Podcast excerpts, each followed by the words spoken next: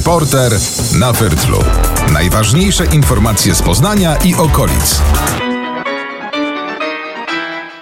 Tradycyjny dzień dobry albo dobry wieczór, w zależności od tego, o której godzinie nas teraz e, słuchacie. Mateusz Chłystun, kłaniam się, witam bardzo serdecznie i zapraszam na podcast Reporter na Fyrtlu. Z góry przepraszam za nieco dłuższą przerwę niż zwykle w nadawaniu naszego podcastu, ale ona była podyktowana wyłącznie tym, że czas świąteczno-noworoczny to dla reporterów, dziennikarzy czas wzmożonej pracy. Tak było również w Wielkopolsce, a zatem mm, nie słyszeliśmy się tak regularnie jak zazwyczaj. To też oczywiście czas, kiedy staramy się być bliżej naszych rodzin, bliżej naszych najważniejszych w życiu osób. Tak było i w moim przypadku. Czas świąteczno-noworoczny starałem się w tym roku spędzić mm, jak najbardziej rodzinnie, a zatem rzeczywiście pracę umiałem trochę szerokim łukiem. Teraz wróciłem już do pracy na pełnych obrotach, zatem będziemy słyszeli się, mam nadzieję, nieco bardziej regularnie. A tymczasem zapraszam Was na czwarty odcinek naszego podcastu Reporter na Fyrtlu, czyli najważniejsze informacje z Poznania i okolic. Dzieje się na Fertlu. Zaczynamy od newsa, który sparaliżował w pewnym sensie wszystkich kierowców parkujących w centrum Poznania, a właściwie parkujących wszędzie tam, gdzie obowiązuje tak zwana strefa płatnego parkowania. Otóż według najnowszych zapowiedzi Zarządu Dróg Miejskich i Miasta e, ceny za parkowanie w strefie płatnego parkowania wzrosną i to znacznie, nawet do 7 zł za pierwszą godzinę. Powstanie też nowa e, strefa parkowania, będzie to strefa śródmiejska.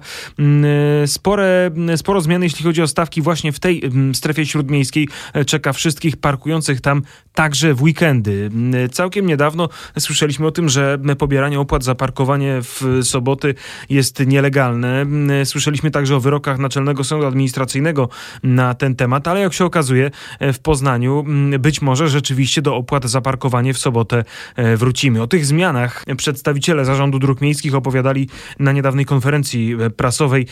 O szczegółach mówił nam Krzysztof Olejniczak, dyrektor ZDM w Poznaniu. Stawki wzrosną od 1 kwietnia 2020 roku w ramach centrum e, i będą to stawki większe e, proponowane przez nas w pierwszej godzinie to jest stawka 7-złotowa. E, w tej uchwale, którą wprowadzamy w tej chwili na, pod uchwałę pod obrady Rady Miasta proponujemy również zwiększyć stawki w ramach strefy płatnego parkowania obecnie obowiązujących z 3 zł na 3,50 za pierwszą godzinę. Docelowo będziemy mieli trzy stawki takie jest nasze założenie. Oczywiście ono jeszcze musi ulec mm, weryfikacji przez Radę Miasta.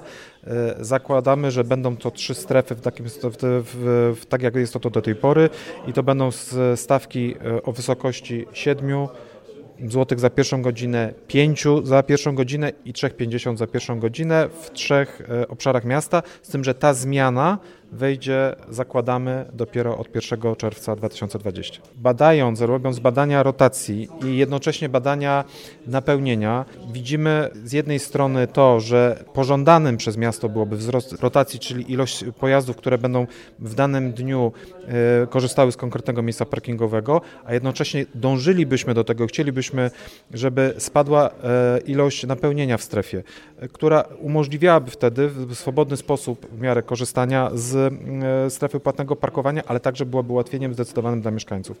Patrząc z tej perspektywy, ta stawka jest wyż, wyższa niż jest w tej chwili i jest na pewno bardziej realna. Nowelizacja ustawy właśnie wprowadziła możliwość prowadzenia śródmiejskiej strefy płatnego parkowania, podkreślam, śródmiejskiej strefy płatnego parkowania, w której to śródmiejskiej strefie wprost zostało określone możliwość korzystania w, ze strefy płatnego parkowania w weekend. Więc tutaj jesteśmy zgodni absolutnie, jeżeli chodzi o to, o stan prawny.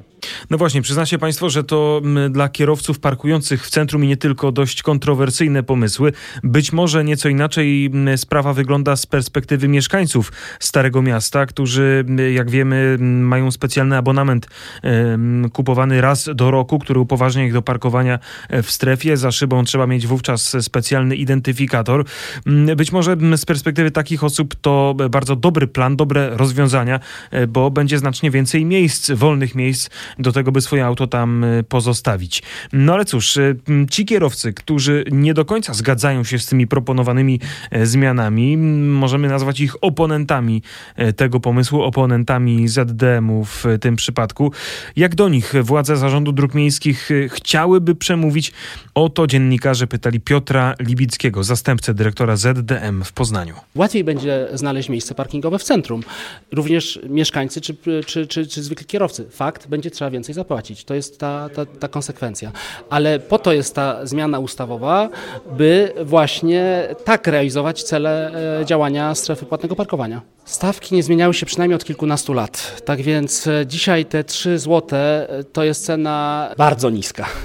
W związku z tym, w związku z tym podniesienie stawki do 7 zł w naszej ocenie, co wynika również z przeprowadzonych analiz i badań, jest optymalne. Część, i to jest też cel tych zmian, w końcu zacznie korzystać z kubaturowych parkingów, przestanie się bać wjeżdżać na parkingi kubaturowe, bo, bo po prostu różnica stawek będzie, będzie motywowała do takiego wyboru. To jest też nasz, nasz cel, ale nasz cel ten strategiczny to jest też zachęcenie do pozostawiania samochodów w przypadku tych wjeżdżających do miasta jak najdalej od miasta, czyli na parkingach, które powstają w ogromnych ilościach w ramach stacji kolejowych pod poznańskich gminach. Poznańskie Stare Miasto to ta część stolicy Wielkopolskiej, której najbardziej mogą dotyczyć planowane przez Zarząd Dróg Miejskich i miasto zmiany, jeśli chodzi o płatne parkowanie w centrum. No cóż, wszystko tak naprawdę mm, okaże się 21 stycznia podczas sesji Rady Miasta, kiedy radni mm, będą najpierw dyskutowali e, nad tym projektem uchwały, a później będą głosowali nad ewentualnym jego wejściem e, w życie. Zatem nic jeszcze nie jest przesądzone. Wszystko zależy od decyzji radnych. No cóż, miejmy nadzieję, że będzie ona satysfakcjonująca e, dla każdej strony tego swego rodzaju parkingowego, odwiecznego sporu. A teraz zmieniamy temat, ale zostajemy na Starym Mieście. Dzieje się na Fertlu. Mieszkańcy Poznania i wszyscy odwiedzający stolicę Wielkopolski mogą na własne oczy zobaczyć e, dowód na to, że mm, stare, nieużywane już, e, zdemobilizowane, nazwijmy je, e, budki telefoniczne nie muszą wcale lądować na złomie. Dowodem na to właśnie jest tak zwany Biblobox, urządzony właśnie w takiej nieużywanej już budce telefonicznej, którą przerobiono na swoistą uliczną biblioteczkę. Biblioteczkę dlatego, że jest to pomieszczenie bardzo małe, jak wiecie i zapewne potraficie sobie sobie Państwo wyobrazić budkę telefoniczną. Na niej znajduje się mm, kilka, mm, w niej znajduje się kilka regałów z książkami, z książkami polskimi i niemieckimi. Jednymi z pierwszych egzemplarzy były książki Olgi Tokarczuk, które do tej biblioteczki e, przekazał prezydent Poznania Jacek Jaśkowiak. Mm, to pomysł miasta Poznań i Berlina. E, taka współpraca właśnie polsko-niemiecka na, na szlaku, jak e, mówią władze Poznania, między Berlinem a Warszawą jest czymś bardzo bardzo potrzebnym. Mm, sporo osób w Poznaniu posługuje się językiem niemieckim. Mm, na tutejszym uniwersytecie jest też kierunek filologia, mm, germanistyka właściwie, a zatem potencjalnych odbiorców, e, potencjalnych użytkowników tej biblioteki może być naprawdę sporo. Budka telefoniczna została oczywiście odrestaurowana, odpowiednio oznakowana i umalowana. Nie bez przyczyny jest to budka telefoniczna, bo chodzi o to, by nie tylko tam wchodzić i wybierać książki z półek, ale w tej budce można odsłuchiwać też audiobooki audiobooków w języku polskim i niemieckim. O swego rodzaju instrukcję obsługi tego miejsca pytałem Iwonę Matuszczak-Szulc z Urzędu Miasta Poznania. Przychodzi się najlepiej z własną książką, którą można i chce się zostawić. Zostawia się tą książkę w biblioboksie w języku polskim lub w języku niemieckim i tym samym można wziąć e, inną, która tutaj jest gromadzona. Jest to literatura polska, literatura niemiecka w dwóch językach. E, ewentualnie, jeśli ktoś ma troszeczkę więcej więcej czasu może podejść i posłuchać, bo są również audiobooki w języku polskim w języku niemieckim, więc e, zapraszam serdecznie. Nie jest to e, obiekt zamykany, nie potrzebujemy, jak rozumiem, żadnej aplikacji, specjalnego kluczyka, hasła klucz i tak dalej. Jesteśmy w XXI wieku i wyjątkowo powiem w ten sposób, że nie potrzeba tutaj żadnej aplikacji, po prostu należy e, wziąć ze sobą tradycyjną książkę, ewentualnie audiobook e, i po prostu posłuchać lub spędzić troszkę czasu tutaj. Powiedzmy jeszcze bardzo proszę chwilę o tym takim partnerstwie swego rodzaju, dzięki któremu ten obiekt powstaje, czyli partnerstwo polsko-niemieckie, mhm. w tym przypadku poznańsko-berlińskie. Dlaczego akurat tak? Dlaczego e, wymiana książek polskich i niemieckich?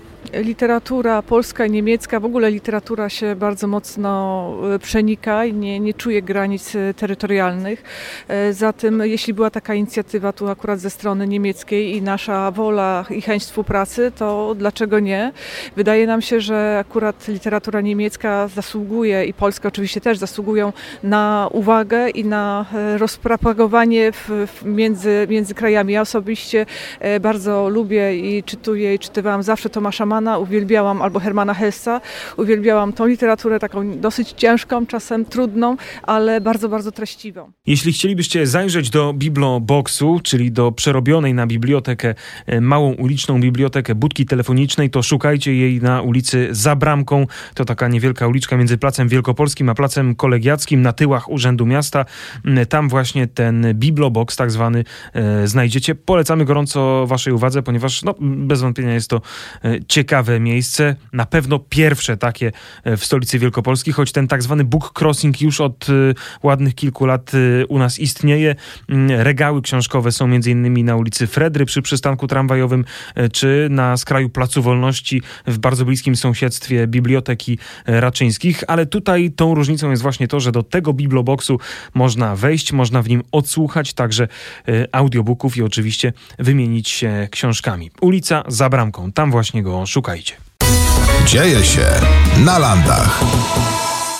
A teraz całkowicie zmieniamy temat i przenosimy się na południe naszego regionu, w okolice Ostrowa Wielkopolskiego, a dokładnie do miejscowości Topola Osiedle. Na początku roku w tamtejszej hodowli kur, bardzo dużej, bo liczącej aż 65 tysięcy sztuk drobiu, wykryto wirus H5N8. To jedna z odmian ptasiej grypy. Sytuacja na szczęście została już opanowana. W miniony weekend e, to całe stado zostało uśmiercone i zutylizowane. Niestety innego wyjścia w takiej sytuacji nie ma, jak zapewniają służby weterynaryjne, ale wszyscy hodowcy drobiu, nawet e, ci, którzy mają małe przydomowe hodowle, zaczęli zadawać sobie pytania, co zrobić, by ten wirus nie dotknął także ich zwierząt. Mm, sztab kryzysowy przy wojewodzie wielkopolskim, który obradował w minionym tygodniu właśnie na ten temat, wypracował kilka e, konkluzji, wypracował specjalne zalecenia, które są dostępne na stronie Wojewódzkiego Inspektoratu Weterynarii. Ale posłuchajmy. Dr Andrzej Żarnecki, wielkopolski lekarz weterynarii, radzi, co robić, by rzeczywiście wprowadzić te działania profilaktyczne w życie. Wirus jest wrażliwy na wszystkie środki dezynfekcyjne stosowane w Polsce. Ponadto zabija go pieczenie, gotowanie, ta temperatura pieczenie, gotowania. Także proszę uspokoić ewentualnych konsumentów, że nie ma żadnego zagrożenia przy spożywaniu e, mięsa zdrowym. Przede wszystkim informacja dla hodowców, mają, mają zachować biosekurację, nie wprowadzać ptaków niewiadomego pochodzenia, nie wpuszczać postronnych osób, zabezpieczenie pasza odpowiednio zabezpieczona przed dostępem innych zwierząt, innych ptaków. Gość na Fertlu. Dzisiejszym gościem na Fyrtlu jest profesor Przemysław Osiewicz z Uniwersytetu imienia Adama Mickiewicza, a rozmawiamy o napiętej sytuacji na linii USA-Iran. Ostatnie komentarze mówią o tym, że ona się trochę normuje, uspokaja. Pytanie, czy te poprzednie obawy nasze o to, że to jest sytuacja niepokojąca, były słuszne? Czy raczej ta sytuacja i śmierć e, generała Sulejmaniego nie miała takiego wielkiego znaczenia dla, dla jakiegoś zagrożenia na przykład wojennego? Czy moim zdaniem nigdy nie było zagrożenia jakiegoś otwartego konfliktu zbrojnego między Iranem a Stanami Zjednoczonymi. Nawet biorąc pod uwagę pozycję generała Sulejmaniego w irańskim społeczeństwie, rolę jaką odegrał dla polityki zagranicznej Iranu, moim zdaniem takie ryzyko nie istniało. Natomiast istniało bardzo poważne ryzyko, że Iran będzie zmuszony, czy władze irańskie będą zmuszone podjąć jakieś kroki odwetowe. No to stało się wczoraj yy, i myślę, że jest to najniższa, jakby w cudzysłowie najniższy wymiar kary, jaki powiedzmy mógł spotkać yy, Stany Zjednoczone za zabójstwo generała Sulejmaniego. Ja powiem szczerze, bardziej obawiałem się tego, że Iran skorzysta rzeczywiście z pomocy niektórych grup, które finansuje, w tym chociażby, nie wiem, libańskiego Hezbollahu, żeby uderzyć bardziej w interesy amerykańskie, a takie możliwości potencjalnie mm, Iran i jego sojusznicy mają. Natomiast no, myślę, że to najniższy, najniższy wymiar kary został wymierzony i na tym się skończy. Co nie oznacza, że te napięcia w 2020 roku nie będą się powtarzać, bo moim zdaniem sytuacja wewnętrzna w Iranie jest na tyle napięta, że nawet tutaj bez szczególnej ingerencji zewnętrznej może dochodzić do napięć i w tej sytuacji władze irańskie mogą, no przynajmniej w swoim mniemaniu, nie mieć innego wyjścia, jak właśnie poszukać tego wroga na zewnątrz i być może z jakimś opóźnieniem, ale uderzyć, y, niekoniecznie militarnie, ale uderzyć jednak w interesy mm, amerykańskie czy państw sojuszniczych Stanów Zjednoczonych. Pytanie, czy wroga nie będą szukały organizacje, nazwijmy to pozaoficjalne. E, czytałem o e, milicji szyickiej, czytałem o różnych innych organizacjach nazywanych terrorystycznymi. Pytanie, czy z ich strony napięcia rzeczywiście, biorąc pod uwagę kroki władz, mogą też e, przycichać, wygasać? Te organizacje które są finansowane przez Islamską Republikę Iranu, są pod kontrolą Iranu. Ja nie wierzę w taki scenariusz, że któraś z tych organizacji nagle sama z siebie podejmie taką inicjatywę i zrealizuje jakiś, jakiś plan, nie wiem, jakikolwiek atak. No to oczywiście, no, ryzyko takie, że zostaną, że zostaną te organizacje wykorzystane do jakiegoś ataku na mniejszą lub większą skalę i to z opóźnieniem istnieje. Ja bym nie wykluczał tego, nie przesądzał o tym, że do takiego ataku nigdy nie dojdzie, ponieważ, tak jak wspomniałem, sytuacja wewnętrzna w Iranie może paradoksalnie nie, nie właśnie polityka Stanów Zjednoczonych, konkretne działania podejmowane przez prezydenta Trumpa, ile właśnie sytuacja wewnętrzna w Iranie może niejako zmusić władze irańskie do podjęcia tego typu działań zewnętrznych, żeby odciągnąć uwagę obywateli od rosnących problemów ekonomicznych, od narastającego napięcia społecznego. Sytuacja w tej chwili, sytuacja społeczna w Iranie jest e, dramatyczna. Ludzie stracili ponad, niektórzy stracili 40% realnego dochodu. No i nie da się przejść nad tym do porządku dziennego. W tej chwili tak naprawdę zabójstwo generała Sulejmaniego było wielkim prezentem, jaki prezydent Trump sprawił władzom irańskim, które, przypomnę, miały bardzo duży problem, y, bardzo duży problem z, z tłumieniem zamieszek w listopadzie, grudniu. Moim zdaniem zima jest zawsze trudna w każdym państwie, ale w Iranie także to jest trudny okres. Moim zdaniem wiosną mogło dojść do jakichś niekontrolowanych protestów. No, po prostu od, oddolnie inspirowanych przez, przez, jakbyśmy na to nie spojrzeli, no, powiedzmy opozycję irańską wewnętrzną i bez pomocy Stanów Zjednoczonych myślę, że jakieś działania byłyby mm, tego typu były podejmowane. W tej chwili nawet ci, którzy byli przeciwko, czy są przeciwko, oficjalnie przeciwko yy, reżimowi, w tej sytuacji stoją po stronie władz. Tak? Jesteśmy wszyscy Irańczykami i wszyscy bronimy wspólnej sprawy. Dzień, dwa po śmierci generała Sulejmaniego pojawiły się głosy, że Amerykanie powinni wycofać e, wojska, zamknąć swoje bazy na terenie Iraku. E, to byłby dobry krok, czy zdecydowanie pochopny, Pana zdaniem? Czy oczywiście może, mogę sobie wyobrazić taki scenariusz, ale pytanie, co dalej? Myślę, że z takiego ruchu na pewno ucieszyłyby się rozmaite organizacje terrorystyczne, czy może bardziej, mniej, mniej precyzyjnie, ale różne organizacje, no chociażby radykalne, tak, niekoniecznie terrorystyczne, ale takie z radykalnym programem y, politycznym czy, czy, czy społecznym. No najlepszy przykład mieliśmy y, podczas wycofania, no wydawałoby się na o wiele mniejszą skalę i kontrolowanego z północnej Syrii. W momencie, gdy tylko Amerykanie ogłosili, że się wycofują, już władze tureckie zwietrzyły swoją szansę, już postanowiły przetestować gotowość Stanów Zjednoczonych do odpowiedzi, czy w ogóle gotowość innych państw do, do, do zablokowania ich działań w, w Syrii. No, nie byłbym taki pewny, czy podobny scenariusz nie miałby miejsca w Iraku. Przypomnę, jest to państwo, które jest targane wewnętrznymi podziałami. Y, władza, tak naprawdę władza, y, czy, czy zasięg władzy obecnego rządu prezydenta Iraku na północy kończy się na północnych y, granicach Bagdadu i, i tak naprawdę w każdej chwili władze centralne irackie mogą stracić kontrolę nad którąś, którąś z prowincji. Łatwo mi jest sobie wyobrazić sytuację, w której nie tak zwane państwo islamskie, ale jakaś inna organizacja, bądź też bojownicy, którzy są w Iraku, a przynajmniej są w ukryciu, y, cały czas się tam znajdują, no podjęliby jakąś próbę znowu destabilizacji sytuacji. Może nie tak y, udaną, jak to, się, jak to się stało w 2014 roku, ale jednak mimo wszystko coś, co mogłoby doprowadzić do wewnętrznych walk między mm, szyitami, sunnitami i ten scenariusz jest cały czas w planach niektórych organizacji terrorystycznych. Panie profesorze, około 200 Polaków w ramach e, Sojuszu Północnoatlantyckiego stacjonuje w tej chwili w Iraku. Są bezpieczni? Możemy się o taką prognozę pokusić? No ja nie jestem oczywiście specjalistą, nie jestem wojskowym, trudno mi ocenić, czy są bezpieczni, czy też nie. No wierzę, że jeżeli nasi żołnierze stacjonują w Iraku, to e, nasze, nasze władze, tutaj konkretnie Ministerstwo Obrony Narodowej czy służby wywiadowcze, kontrwywiadowcze robią absolutnie wszystko, żeby ich ochronić. Wierzę też, że współpracujemy bardzo blisko ze Stanami Zjednoczonymi i dostęp do takich informacji wywiadowczych mamy dobry, bo nie wyobrażam sobie, żeby mogło być przypad, żeby mogło być po prostu inaczej. No, jeśli wojskowi potwierdzają bardzo zdecydowanym głosem, że nic naszym żołnierzom nie, nie grozi, to ja się z tym zgadzam. To nie zmienia faktu, że sama obecność w Iraku jest niebezpieczna, czy stanowi źródło zagrożenia dla tych żołnierzy, bez tego napięcia nawet. Tak nie wszyscy mile widzą po latach obecność e, sił sojuszniczych w Iraku. Te wydarzenia mogą zainspirować niektórych do tego, żeby no, w przyszłości podjąć jakieś akty terrorystyczne przeciwko siłom koalicyjnym. To jeszcze chcę pana zapytać o ten atak rakietowy, który zwrócił ponownie uwagę całego świata, właściwie na chwilę, na, na te dwa kraje, Irak, Iran. Możemy go uznać za nieudany, chyba tak na całe szczęście możemy powiedzieć. Pytanie, czy on celowo się nie udał? Był to taki sygnał ostrzegawczy, czy jak właściwie odbierać ten krok?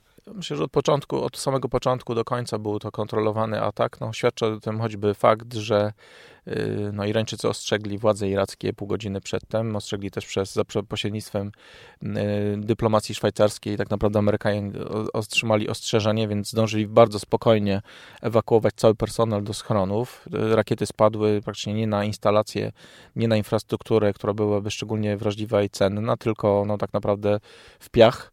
Więc moim zdaniem było to od początku do, do końca kontrolowane i to trzeba oddać y, władzom irańskim, że to chyba było najlepsze rozwiązanie, bo coś musieli zrobić, tak? I coś władze irańskie musiały zrobić. Natomiast z drugiej strony widać tutaj racjonalizm w tym postępowaniu, tak? Że atakujemy, ale w taki sposób, żeby jednak nie skrzywdzić, żeby nie dać pretekstu drugiej stronie do odwetu na o wiele większą skalę, bo Irańczycy, wbrew temu, co być może wynika z takiego obrazu medialnego, proszę mi wierzyć, to są ludzie, którzy są naprawdę bardzo racjonalnie myślący. Mówię o politykach irańskich. To są ludzie, którzy może w retoryce operują mm, pewnymi kategoriami, pewnymi założeniami ideologicznymi. Nam się one wydają niezrozumiałe, ale oni to robią tylko wyłącznie na użytek wewnętrzny. Natomiast w praktyce to są ludzie, którzy potrafią liczyć, są bardzo pragmatyczni, są ostrożni, trzy razy się zastanawiają, zanim podejmą jakąś decyzję.